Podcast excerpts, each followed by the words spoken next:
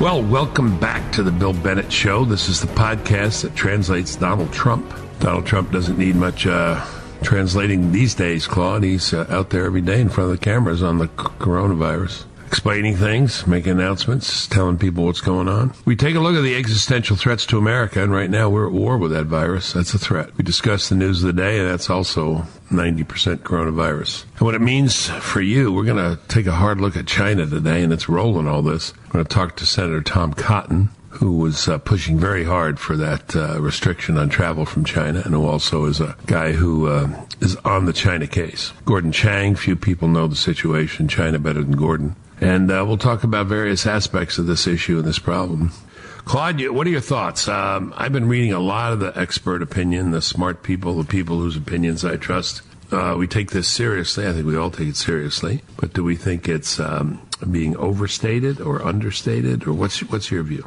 You know, so here's my view on this. I believe it's not necessarily being overstated. It's just the fact that we have the 24-hour news cycle. You put in social media, you put in people saying things who aren't necessarily expert on the subject matter, and it gins up a lot of fear. I was speaking to a friend of mine the other day, and he had something very wise to say, I thought. He said he believes that everyone should act as if they are carrying this, and you don't want to give it to other people. And so if you have to stay indoors, stay indoors. If you have to stay away from others, stay away from others as much as possible, and use the proper precautions. Always wash your hands, use hand sanitizer, and things like that. And so I think that it is something to be concerned about, but I don't know if it's anything to fear. And I just think that the 24-hour news cycle and the coronavirus, you know, COVID-19, I think that it makes people afraid, and that's a problem. I don't see the widespread panic, though, and I don't see the widespread, really reckless behavior. I know there have been some cases, you know, people screaming at each other and,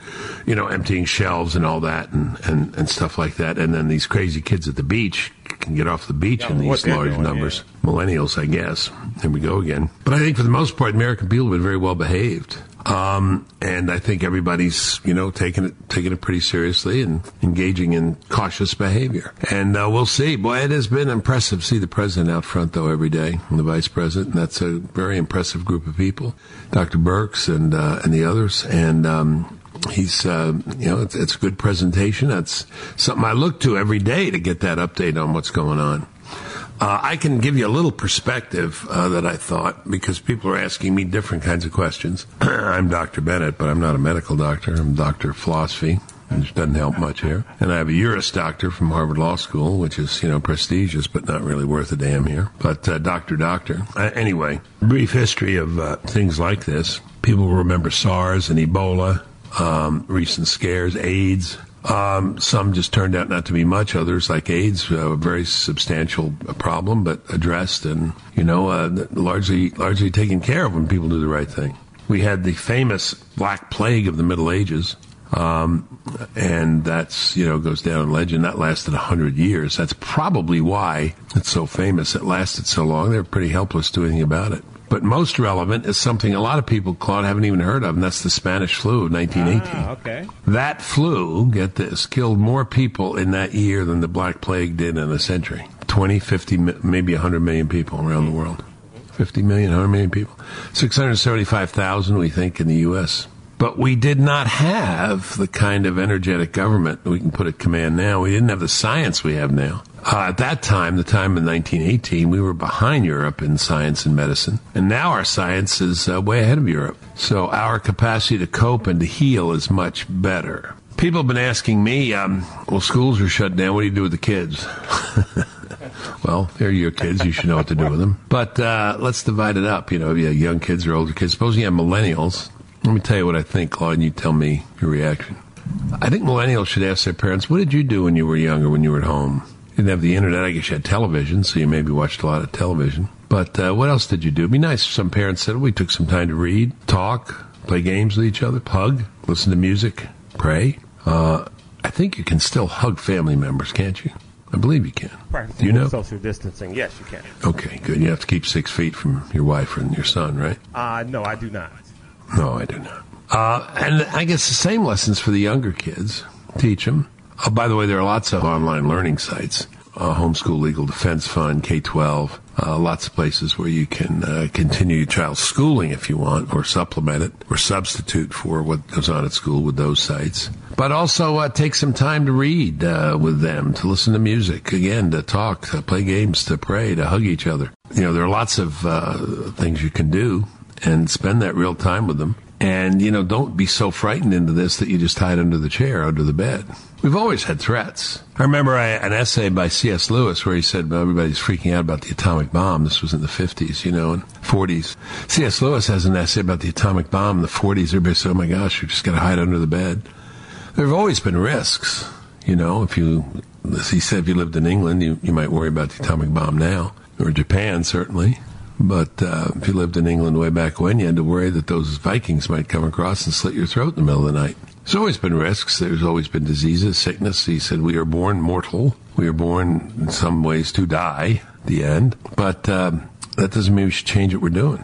You know, celebrate the things that matter. I'm not saying, you know, doomsday's coming, so everybody, you know, gather in a big group hug. I don't think doomsday's coming. But to some extent, you can act as if, you know, these are days that may be an account. I don't know, at least for some of us. Mm-hmm. What's the expression, live tomorrow like it's the last day of your life? Right.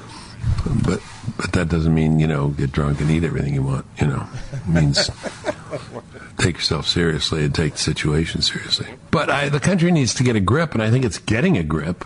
And our capacity for doing this kind of thing, I think, is great. When we, you know, we screw around, we mess around, we get silly, we get really political, we get really narrow, we get nasty. But when things really get down, American people, you know, rise to the occasion. Capacity for focus and self-renewal seems bottomless in America. Those millennials who are being stupid at the beach, stop. Grow up. We're at war now with this virus, and Uncle Sam needs you. I want to explore how much we should blame China in this, and I want to ask both Gordon and Senator Cotton about that. You're listening to The Bill Bennett Show. Bill Bennett Show. Let's welcome Senator Tom Cotton from Arkansas. Senator Cotton, let's look forward. What do we do now? What do we do now internationally? What do we do now about China? If you will, focus it on the legislation that is it Mike Gallagher? I think you and Mike Gallagher. Yeah, Mike Gallagher and I have introduced legislation that would end America's dependence on Chinese pharmaceuticals. I think most Americans are shocked to learn that we depend on China for basic staples of our healthcare, things like penicillin, antibiotics, ibuprofen, acetaminophen, to say nothing of dozens and dozens of precursors that are made in China and then mixed into final drug products. My legislation would very simply say we're going to put an end to this. It would give incentives for manufacturers to bring back pharmaceutical manufacturing from China by letting them, for instance, immediately expense the capital expenditures of building new factories in the United States. It would also create a market for that supply by saying all the federal agencies, Medicare, Medicaid, the VA, the Department of Defense, will have to buy a few years out all their drugs from non-Chinese sources. That is just about pharmaceuticals. We're ultimately going to need to go a lot farther than that. You know, unless it's like a toy or a trinket or a lawn chair bill, we don't need to be buying it in China anymore. Period. Good. You and Mike Gallagher. Mike Gallagher served with one of my sons in the Marine Corps, so that's good. Good guy to be with, and you're a good guy for him to be with. How did this happen? Was this part of the permanent normal trade relations that we ended up doing all this with China? I was at Empower America. I don't know if you remember that. You may be too young, or you were in combat or something. But Jack Kemp and Gene Kirkpatrick and Don Rumsfeld, and I was a kind of another add-on, and they all went for permanent normal trade relations with China, and I said no. And the argument was, you remember, Tom, well, you know, the more we deal with China, the more we will soften them up to capitalism and get them off communism. I don't think that happened. But was this part of it, normal trade relations? Yeah, so Bill, there was, let's call it an experiment going back about 30 years. And the premise of the experiment is, as you say, is that let's open up with China, let's trade with them, let's outsource a lot of our factories and jobs there, and capitalism will change China. Unfortunately, as we've seen, China has changed capitalism. You know, just look at what they're doing now, threatening Americans with death by withholding things like antibiotics. Look what they did when a NBA executive tweeted his support for democracy protesters in Hong Kong. They threatened to exclude the MBA from its largest overseas market. So even the term that you're using, Bill, permanent normal trade relations, was an Orwellian change to what had been used for decades. The term had always been most favored nation status. And you had multinational corporations and Wall Street that was desperate to make money off of China. So they lobbied hard in the 1990s. They recognized that that term was bad. They changed it to permanent normal trade relations. They finally got it through Congress with Bill Clinton's support. And then we admitted China into the World Trade Organization, which again was an idea that it was going to change the way China operated. I say that it was an experiment because so many people in both parties believed it at the time. But over time, it should have been recognized as a failed experiment, and we should have put a stop to it long ago. I believe now that China has unleashed this plague on the world, most Americans recognize that partnering with China, outsourcing our productive capability over there, sending jobs there, has been a failed experiment, and they're ready to stop it. You know, you follow this stuff very closely. I follow a piece of it closely. With the ironies here, I'm told that one of the drugs that the Chinese are withholding legally is fentanyl, which, of course, is used in a lot of surgeries. But they're not withholding fentanyl, the illegal fentanyl, which they're funneling through Mexico into the United States. Do I have that right? Yeah, so we have an opioid crisis in this country, in no small part because of the introduction of fentanyl into traditional drugs, like heroin, for instance. Fentanyl does have legitimate pain management purposes. It's been around for a long time. It only has hit the streets, though, in the last decade. And one of the ways it hit the streets, Bill, is that Chinese pharmaceutical giants are intentionally overproducing fentanyl. They are selling it into Mexico. The cartels are then running it into the United States. That is clear and obvious. That's why I introduced legislation with Chuck Schumer, of all people, who has been alive to the threat of China longer than some Republicans, I have to say, to put sanctions on these Chinese officials and pharmaceutical companies who are intentionally flooding our streets with fentanyl. And let's just say, Bill, that I don't think it's an accident that fentanyl is coming from China and creating such wide-scale social problems as we see more people overdosing every year from opioids or from drugs in general than died in the entire Vietnam War. The Chinese Communist Party leaders know that, and they know that it hurts us and it prevents us from focusing our attention more on China and what they have done to undermine our interests all around the world. So I don't think it's an accident that fentanyl is coming from China. And damn it to hell, as a former drug czar, I can't get people to focus on the right thing. Every time I talk about it, I hear about big pharma. When I was in New Hampshire in 2016, all anybody could talk to me, because they knew I was the former drug czar, was you can get fentanyl on the street for $2, $3. It's not the OxyContin. It started there, the Vicodin. It's the fentanyl that's cheap. And, of course, it's dirty and all sorts of stuff. But people still want to come back to big pharma. I think that's the thing about going after the corporations rather than the real enemy, which is the Chinese. Well, I think obviously there were bad actors in that sector, and a lot of people did get hooked on things like OxyContin. But those kinds of addictions have been addressed in different policy ways by the federal government and our state governments for several years now. What we're facing now, again, it is in no small part fentanyl that is coming from Chinese, and I believe coming intentionally from the Chinese to poison our people. That's my point again. That, ironic, withholding the drugs that'll help us and sending the drugs that'll kill us, right? They're up to something. Let me ask you this, just to follow up. It is a Chinese virus. This is and the president's right to talk about it, not to retreat from that. I assume you agree. You were on this very early. If you had any further thoughts about the origin, I'm just curious whether it was those open air places or that lab. Do we know any more? Are there any more indications? So first, you're right, Bill. This is the China virus, and it is not just a matter of being politically correct. It is to say that that's somehow racist or xenophobic.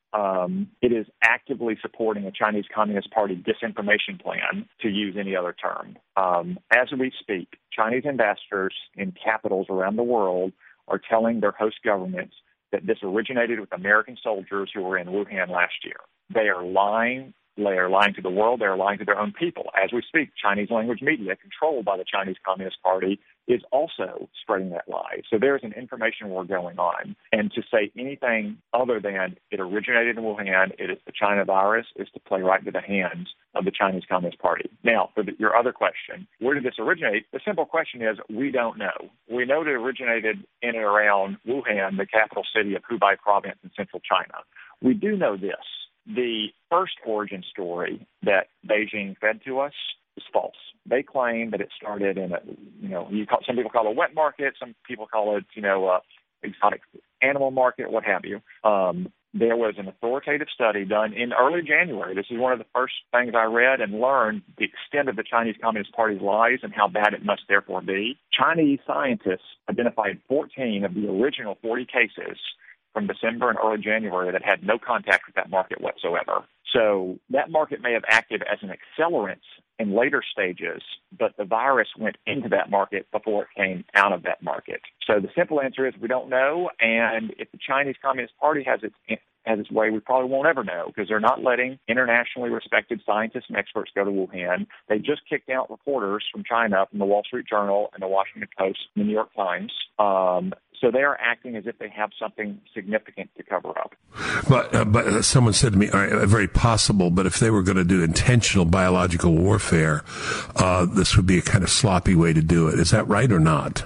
So there is a super laboratory in Wuhan that deals with infectious diseases to include coronaviruses. You don't have to make the leap all the way to say that China was developing biological weapons in that laboratory to say that laboratory could have played a role in the spread of this virus. So, for instance, it could be perfectly appropriate science, but bad safety practice. So maybe China was researching coronaviruses, therapeutics or vaccines or what have you, and ventilation systems didn't work, or a worker was infected and walked out, or they took animals and sold animals outside of the laboratory. That's why I say it's important that we get to the bottom of it so we can learn more about the disease. China is not letting us get to the bottom of it, though.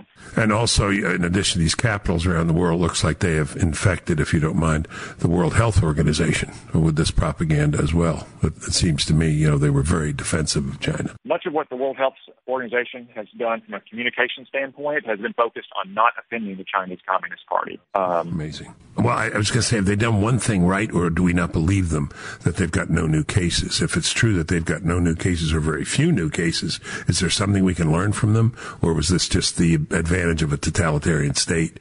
You can tell people X and they'll obey.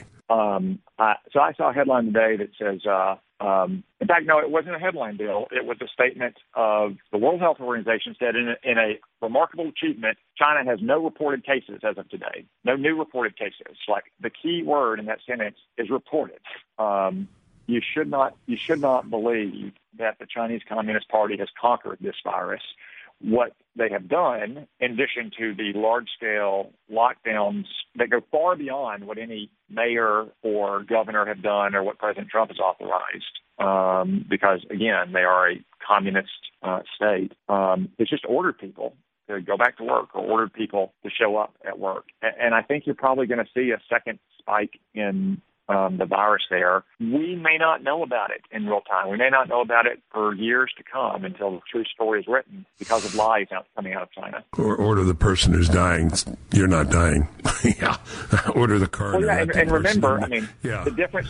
The difference between General Secretary Xi and President Trump or Prime Minister Trudeau or President Macron or Prime Minister Johnson is that General Secretary Xi does not care about his own people. He does not care. All those Western leaders are trying to save the lives of thousands, if not hundreds of thousands of their citizens.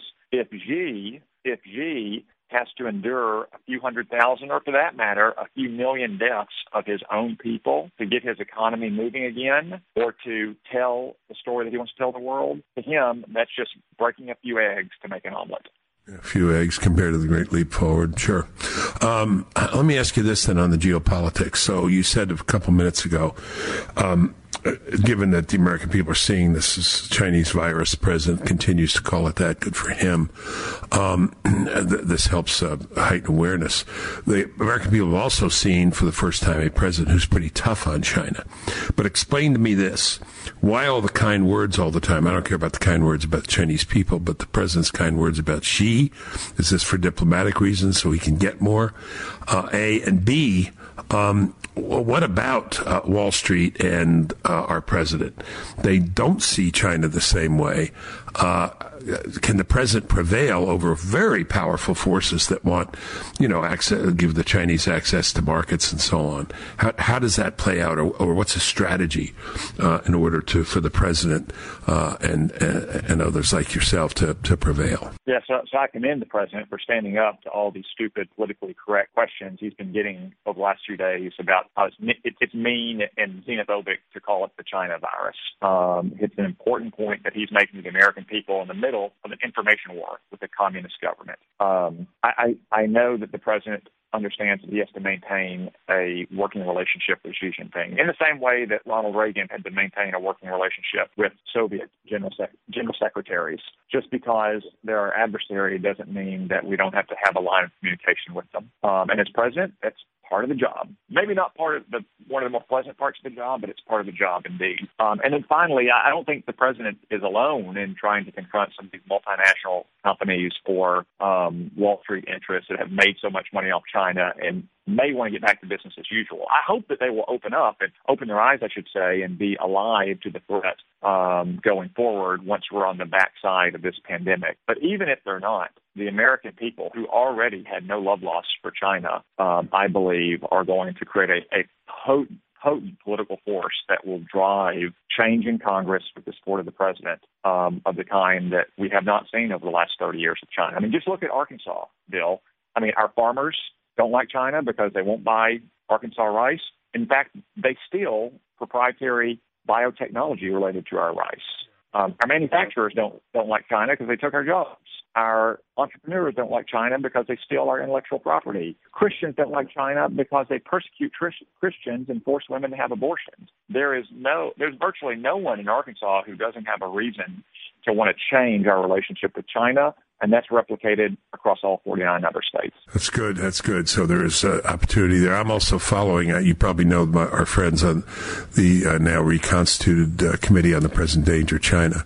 They're doing some very good work, too. You've been in touch with them, I assume, at some point. They're doing very good work, and it is a very present danger, Bill. And that's why I say it's so disappointing that our leaders didn't recognize this earlier. We should have taken the steps we needed over the last 30 years to keep our manufacturing jobs here in the United States. But if you were going to let another country take over your manufacturing sector, why would you have let the one that has 1.3 billion people and a clear and announced intent to try to replace you as the world's superpower? You know, why wouldn't you work more with Mexico or Vietnam or the Philippines, Japan, South Korea? I mean, again, we should have kept all those jobs here, but the last place we should have sent them, the last place we should have tried to integrate into our economy in a dangerous fashion is a sworn mortal adversary. Excellent. Right. Absolutely. I'm told I have 2 minutes left with you quickly. Just another topic. Not so sure about the First Step Act. It seems to me, you know, I love the president, but boy, I think a lot of bad guys are getting released. And now because of the coronavirus, I was reading Philadelphia's not going to arrest people for major drug dealing. When did major drug dealing get so readily called nonviolent? I'll pause there. I mean, I just don't understand this because the prisoners are too close together. This is why we're releasing people. This whole frame of mind, you know, a story of the United States I know and respect very much says we go from crunchy to soft, you know, we go soft and crunchy, soft and crunchy. This seems a little too soft and dangerous. I'm very worried about some of these communities like San Francisco, like Philadelphia, even Northern Virginia as well, in which you have these far left-wing, really radical prosecutors who in many cases have been funded either publicly or secretly through George Soros organizations. It's very hard to influence the presidential election if you're a rich guy. It's pretty hard to influence statewide elections, but a local election for prosecutor, it doesn't take much money to have overwhelming influence in that. And that George Soros and all of these other radical left-wing forces who want to decriminalize violent crime have helped elect true radicals in places like San Francisco and Philadelphia. That is not just saying we should let out at-risk prisoners, Bill. They're announcing in advance, we're not going to do things like respond to calls for carjackings or burglaries. Well, if you tell hardened criminals, we're not going to respond to burglary calls or arrest people for burglary, guess what you're going to have happen? A lot more burglaries. at a time when a lot of businesses are boarded up. Exactly right. And then they wonder why people are buying more guns, and isn't that terrible? Well, that's a very good reason for people to buy guns in a lot of communities. Very good reason. Senator, I got to thank you. I got to let you go. It's always great to talk to you. We try to use your time wisely, and we so much appreciate you being out there and leading. Applaud you every time we see you. Yeah, thank you very much, Bill. Always good to be on with you. You're listening to The Bill Bennett Show. Stay current on the threat posed by China with our friends at Committee on the Present Danger China. Go to presentdangerchina.org, presentdangerchina.org. You're listening to The Bill Bennett Show. It's time to jump in with Gordon Chang, who's the author of Nuclear Showdown, North Korea Takes on the World, and the author of The Coming Collapse of China. Gordon, by the way, I want to mention you can find him and his Twitter account on Gordon G. Chang, and you should go there, Gordon G. Chang. What are you asked most often on that account, or what are you asked most often on TV, radio these days? I'm just curious. I have a bunch of questions for you, but what's the question you almost always get asked, Gordon? That's a great question, and I really it really depends on the day because these things change so fast because the story's moving. You know, but in general, I think that the questions are really directed as to where is China going? Because most of people are just really perplexed by this. And it is hard to understand, even if you step back and look at it, largely because Beijing's ambitions are so malign, it's difficult for us to understand where they're going. Yeah. Well, you wrote a book, The Coming Collapse of China. Does this, what's happened lately in the last month or two, does this portend greater strength or greater weakness, coming closer to the collapse or further away? I think it's coming closer to it. Now, I should start out by saying that I thought this would happen within a decade of when I wrote the book. And I wrote the book in the middle of 2001, so I'm completely off on timing. But what we're seeing recently is a questioning attitude on the part of the Chinese people. Chinese people really are furious about the Communist Party's mishandling of the coronavirus. And unlike previous instances of Communist Party malfeasance, people now are asking fundamental questions, and they're demanding changes in the political system. And one indication of this is that the song, Do You Hear the People Sing, from Les Misérables, has become popular in China. And that's following its popularity in Hong Kong, where it really has been used as an anthem of political change. So I think the Communist Party leaders understand that, and they are looking at a very different Chinese people than, let's say, 2-3 months ago. Do you hear the sound of him? And I know it well, yeah. Claude Note here. Gordon Chang is our music consultant as well. Explain something to me, simple question.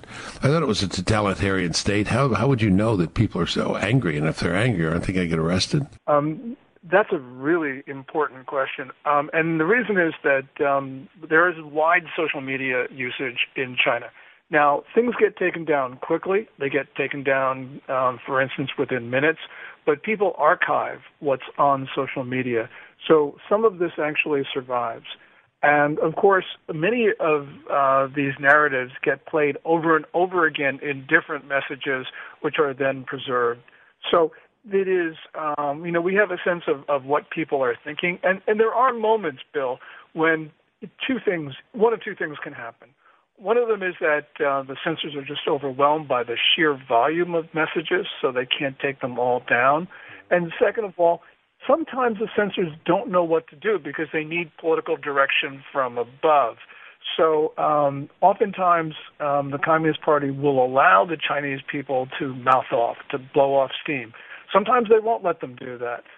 Censors won't necessarily know what the direction is from Party Central. And so, therefore, there can be times when things stay up on the social media platforms much longer than we otherwise would have thought. By the way, it reminds me, because one of the last times we talked, we were focusing on Hong Kong. Do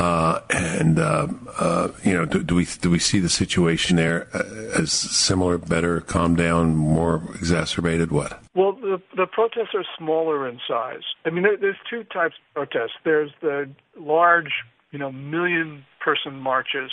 Those aren't occurring because of coronavirus. And then there's the street fighting between the police and the kids dressed in black. That actually has continued through the coronavirus epidemic in Hong Kong, but at a lower level. But what's happened, though, and this is not a good story for the government of Carrie Lam, the Hong Kong chief executive, because she is considered to have mishandled the handling of the coronavirus. And so she lost political support.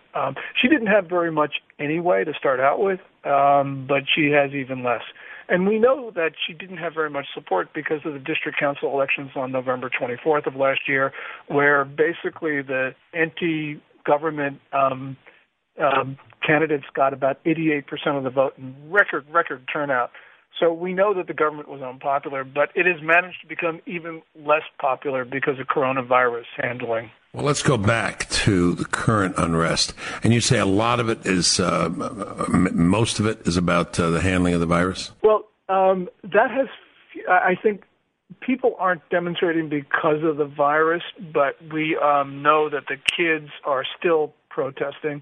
And we know what people in Hong Kong are saying, of course. So I think that when the virus subsides in Hong Kong, we are going to see perhaps even larger protests, or we're going to see the government do things that was thought to be inconceivable before because they realize that they are so unpopular.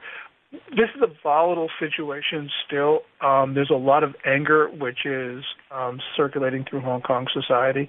And as I mentioned, because of the epidemic, people really don't want to go out in the streets as much as they did. So we're not seeing as much in the way of manifestation.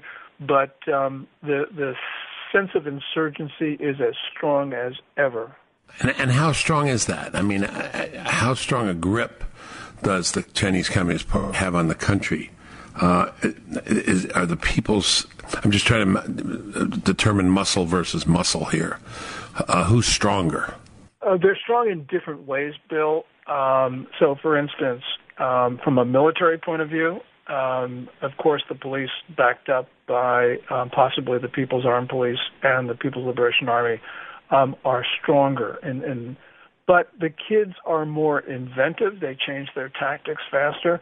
And so the police, backed up by China, don't really have a means of ending the protests. Because, first of all, it's not only a question of tactics, but it's also a question of support among people.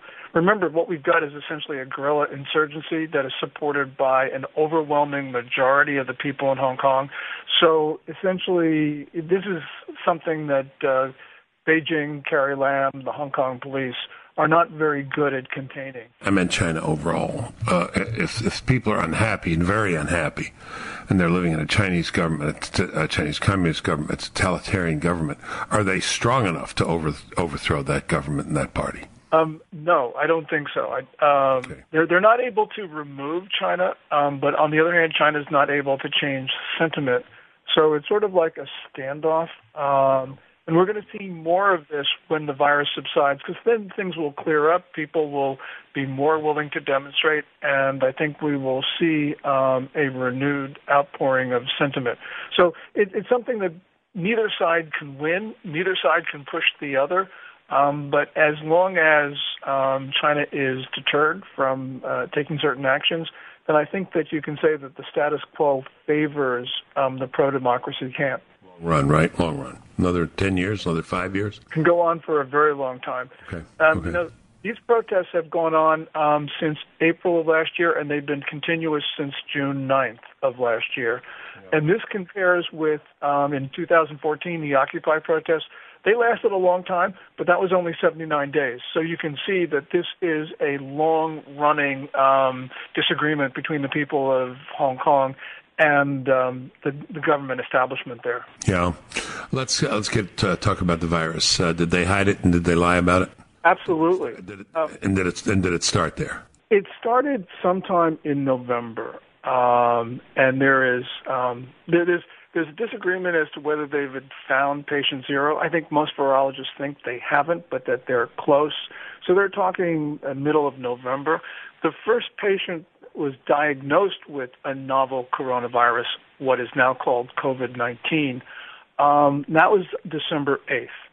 We know that Beijing did its best to suppress information, and it was only until January 20th when People's Daily carried Xi Jinping's words on the subject was there an official public acknowledgement that was meant to speak to the entire nation? So essentially you're talking at least 6 weeks while this virus spread around. And to give you a sense of how bad this was, on January 19th, one day before the People's Daily article, the Wuhan municipal government held a potluck dinner for 40,000 families. 40,000 families in order to get into the Guinness World Book of Records. And if you're thinking of designing an event where you would spread disease, this is exactly what you would do. Why'd they do that? What was the motivation for that? That's inexplicable. But let me just sort of say that the Wuhan government and the Wuhan mayor actually acknowledged this on January 26th or 27th. He said, look, we told Beijing about what was going on, but we couldn't do anything because we didn't get instructions from Beijing, from the Party Central. So you had the Wuhan authorities basically carrying on as they would have carried on until they got instructions. So that's the nature of the communist system. And I know the mayor was just blame shifting, but it does sound credible from what all we know, and that is the Wuhan authorities were told not to talk about this. One other fact, January 3, China's National Health Commission ordered the health authorities in Wuhan to destroy samples of coronavirus because Beijing wanted to hide this. So that's the mentality that you had under Wuhan officials, told not to talk about it, hide it, just carry on normal until you get further instructions. And those further instructions didn't come until January 20. Let's go to sort of the end of the story, at least up to date at this point. This puzzles me. Maybe I don't believe it. Maybe should I believe it? I heard a report today, and we're talking here on Thursday, that there were no new cases in Wuhan, or in China, I guess, actually.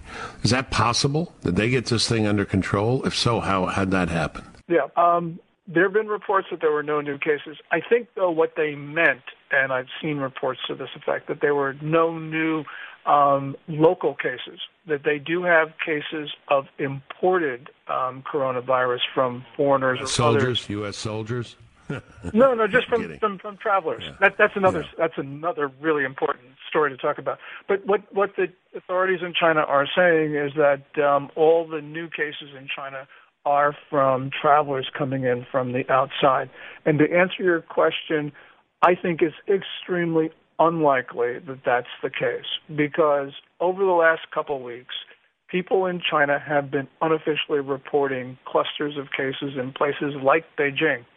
And if you look at the trajectory of the disease, you can buy into the notion that the disease is subsiding. But to say that it's completely gone, I think, is a stretch. Remember, Italy today has now reported a total number of cases of deaths greater than that in China. And that also is unlikely. And it's not like the Italian authorities are exaggerating the number of deaths. It's because the Chinese authorities have underreported deaths. So the statistics we're getting from Beijing are not reliable. And so I think that there probably are human-to-human infections in China occurring at this very moment. Do you guess that there's some efforts to suppress the spread of the virus that are effective there and that we could learn from? Well, we know that, and there are things that we're doing that they've had done before, and that is you just quarantine people. You try to get them to self-isolate. The difference is that they've been coercive, and we have not been nearly as coercive. And part of it is because American society is more socially cohesive. People trust their government more. I mean, they may not like the president or they may not like their senator, but people trust their government more. And so we don't, as a nation, have to be as coercive to obtain the same behavior that you have to be more coercive in China to do the same thing. So I think that we have a much better approach to it. It's not to say that everything that China's doing is wrong. It's just saying that overall, on balance, we have a much more effective approach to containing the disease than the Chinese have. What about the approach here? Do you have a few more minutes? I'd like to keep you about 5 or 6 more minutes. Is that all right? Thank you, Gordon. And again, that's Twitter handle, Gordon G. Chang. The president's posture here, on the aggressive side, if you will, he calls it the Chinese virus, right? Fair enough. Accurate. That's where it came from, right? And also, Bill, it's important. People who've criticized him for this, I think, are wrong. People are saying it's racist. Well, first of all, I'm Chinese American. I don't find it racist at all. What the president is doing, and the Secretary of State and the Vice President have done the same thing, is to make it crystal clear that this virus did not originate in America. The reason why that is important is because the Chinese Foreign Ministry, since about February 5 or February 6, has been trying to tar the United States in connection with this epidemic. And that culminated last Thursday when a foreign ministry spokesman tweeted, and this is official, by the way, tweeted that patient zero was in America, which is false, and tweeted that and intimated that the virus was brought to Wuhan by the U.S. Army, thereby suggesting germ warfare. This is crazy dangerous for a number of reasons. But the point is, President Trump is saying, no, this is not an American disease. This came from China. This originated there. And don't blame the U.S. for this, because Beijing has been unrelentingly doing this. Just one other detail, which I think is important because it shows the mindset of the Chinese leadership. On Friday, the State Department called in the Chinese ambassador to complain about this malicious disinformation. This week, the Chinese ambassador to South Africa has taken to Twitter to repeatedly send out messages that the U.S. was responsible for the coronavirus.